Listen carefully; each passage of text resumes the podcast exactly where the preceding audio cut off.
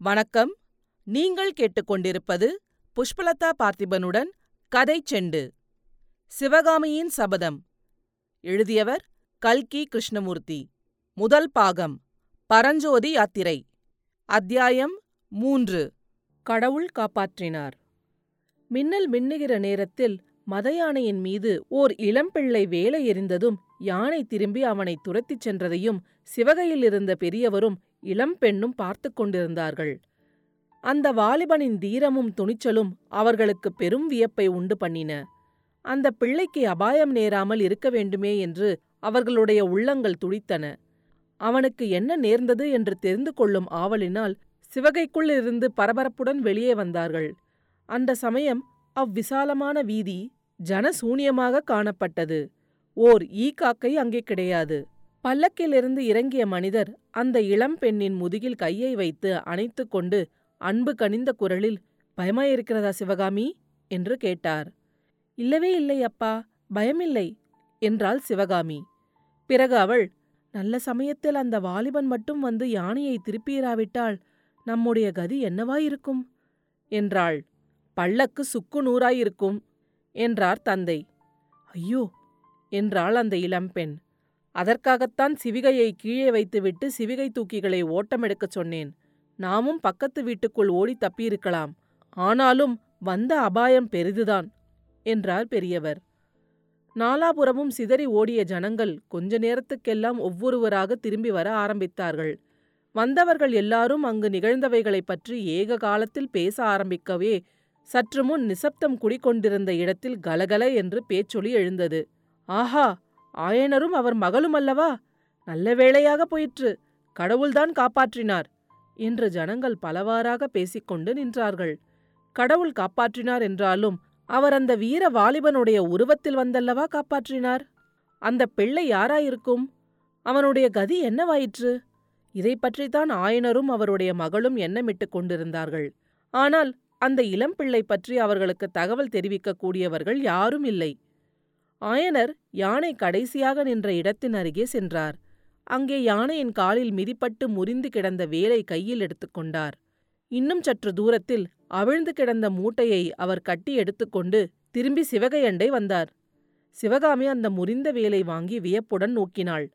ஆயனர் சிவகாமி இங்கே வீணாக நின்று கொண்டிருப்பதில் பயனில்லை. நாம் போகலாம். எல்லா விவரங்களும் தானே நாளைக்கு தெரிந்து விடுகிறது என்றார். தந்தையும் மகளும் சிவகைக்குள் ஏற உத்தேசித்த சமயத்தில் சற்று தூரத்தில் குதிரைகள் அதிவேகமாக வரும் சத்தம் கேட்டு தயங்கி நின்றார்கள். நிலா வெளிச்சத்தில் முன்னால் இரண்டு வெண்புறவிகள் பாய்ந்து வருவதும் பின்னால் ஐந்தாறு குதிரைகள் தொடர்ந்து வருவதும் தெரிந்தன. முன்னால் வந்த குதிரைகளில் இரண்டு கம்பீர புருஷர்கள் ஏறி வந்தார்கள். அவர்களைத் தொடர்ந்து குதிரைகளின் மீது வேல் பிடித்த வீரர்கள் காணப்பட்டனர். குதிரைகள் சிவிகைக்கு பக்கத்தில் வந்து நின்றதும் ஜனங்கள் பயபக்தியுடன் சிறிது விலகி கொண்டார்கள். மகேந்திர மகா பல்லவர் வாழ்க! திரிபுவன சக்கரவர்த்தி வாழ்க! குணபுர மகாராஜா வாழ்க! குமார சக்கரவர்த்தி மாமல்லர் வாழ்க! என்ற கோஷங்கள் நாற்புறமும் எழுந்தன. வெண்புறவிகளில் முன்னால் வந்தவர்கள் மகேந்திர சக்கரவர்த்தியும் அவருடைய ஏக புதல்வர் நரசிம்ம பல்லவருந்தான் என்பதை ஆயனரும் சிவகாமியும் உணர்ந்ததும் அவர்களுக்கு பெரிதும் வியப்பு உண்டாயிற்று. சிவகாமி ஆயனருக்கு பின்னால் ஒதுங்கி நாணத்துடன் நின்றாள். அவளுடைய விசாலமான கரிய கண்கள் மகேந்திர சக்கரவர்த்திக்கு பின்னால் குதிரை மீது வீற்றிருந்த குமார சக்கரவர்த்தியை நோக்கின. மகேந்திர சக்கரவர்த்தி ஆயனரே இது என்ன? நான் கேள்விப்பட்டது விபரீதமாக அல்லவா இருக்கிறது? என்று சொல்லிக்கொண்டே குதிரை மீதிருந்து இறங்கினார். ஏகாம்பரர் அருளால் அபாயம் ஒன்றும் நேரவில்லை பிரபு என்றார் ஆயனர். சிவகாமி ரொம்பவும் பயந்து போய்விட்டாளா? என்று சக்கரவர்த்தி கேட்டார். சிவகாமி பயப்படவில்லை. இதையெல்லாம் அவள் ஏதோ வேடிக்கை என்று எண்ணிக்கொண்டிருக்கிறாள் என்று ஆயனர் கூறி அன்பு நிறைந்த கண்களால் தமக்கு பின்னால் அடக்கத்துடன் நின்ற சிவகாமியை பார்த்தார். அப்போது சக்கரவர்த்தியும் அவளை பரிவுடன் நோக்கி சிவகாமி ஏன் தலைகுனிந்து கொண்டிருக்கிறாய்? அரங்கேற்றத்தின் போது நடுவில் போய்விட்டேனே என்று என் பேரில் மனஸ்தாபமா? என்றார்.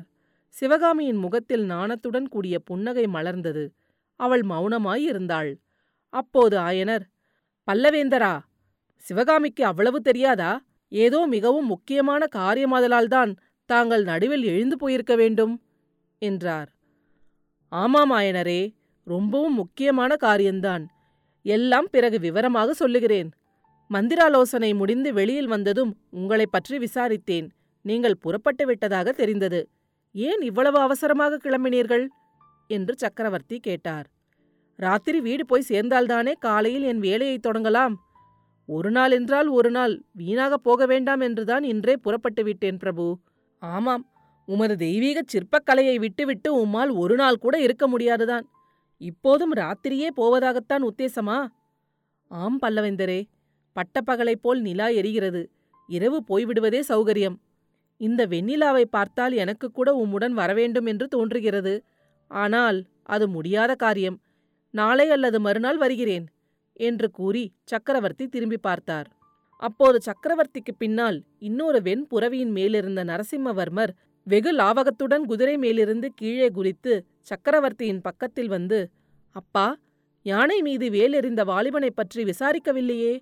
என்று கூறிவிட்டு ஆயனரை பார்த்து அந்த வாலிபன் யார்? அவன் எங்கே சென்றான்? உங்களுக்கு ஏதாவது தெரியுமா? என்று கேட்டார். அதுதான் தெரியவில்லை. வேலை எரிந்ததும் அவன் மின்னலைப் போல் மறைந்து விட்டான்.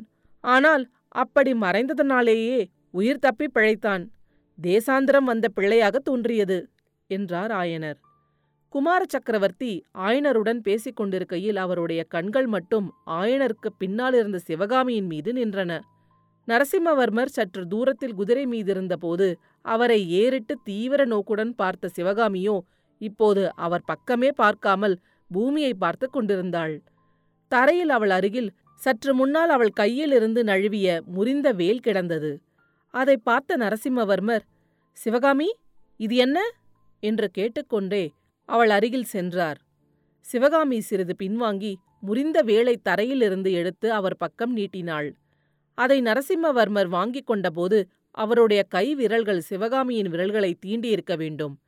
தேள் கொட்டியவர்களைப் போல் அவர்களை அவசரமாக விளக்கிக் கொண்டதிலிருந்து இதை யூகிக்கக்கூடியதாயிருந்தது நரசிம்மவர்மர் தன் தேகத்தில் ஏற்பட்ட படபடப்பை ஒருவாறு சமாளித்து அடக்கிக் கொண்டு ஆயனரை பார்த்து உங்களை மத யானையின் கோபத்திலிருந்து காப்பாற்றியது இந்த வேல்தானா ஆயனரே என்று கேட்டார்.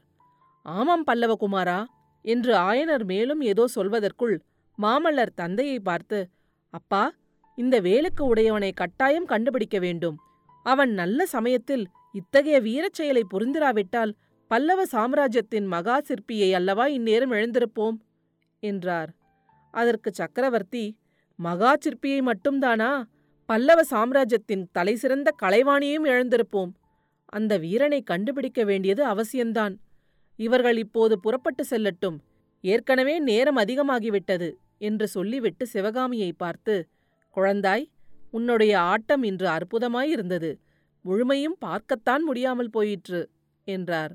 பின்னர் அவள் தந்தையை நோக்கி ஆயனரே உம்முடன் பேச வேண்டிய விஷயங்கள் எத்தனையோ இருக்கின்றன. சீக்கிரத்தில் மாமல்லபுரம் வருகிறேன். இப்போது ஜாக்கிரதையாய் போய் சேருங்கள் என்று சொன்னார். அங்கே தாம் நிற்கும் வரையில் ஆயனரும் அவர் மகளும் பல்லக்கில் ஏறமாட்டார்கள் என்பதை அறிந்த சக்கரவர்த்தி விரைந்து சென்று குதிரையின் மேலேறினார் நரசிம்மவர்மரும் தம் குதிரையின் மீது ஏறிக்கொண்டார். குதிரைகள் புறப்படும் முன் மகேந்திர பல்லவர் தமக்கு பின்னால் நின்ற வீரர்களில் ஒருவனை சைகையினால் கூப்பிட்டு ஆயலூரிலிருந்து புதிதாக வந்த இளைஞன் யாராயிருந்தாலும் இன்றிரவு அவனை பிடித்து வைத்திருந்து நாளைக்கு அரண்மனைக்கு அழைத்து வர வேண்டும். நகர்காப்பு தலைவனுக்கு இந்த கட்டளையை உடனே தெரியப்படுத்து என்று ஆஞ்ஞாபித்தார். சக்கரவர்த்தியும் குமாரரும் அங்கிருந்து போனதும் ஆயனரும் சிவகாமியும் தங்கள் சிவிகையில் அமர்ந்தார்கள். காவலர் புடைசூழ சிவிகை காஞ்சிக்கோட்டையின் கீழ்வாசலை நோக்கி சென்றது. அடுத்த அத்தியாயத்தில் விரைவில் சந்திப்போம். கதைச்செண்டு பற்றி உங்கள் நண்பர்களிடமும் உறவினர்களிடமும் பகிரவும்.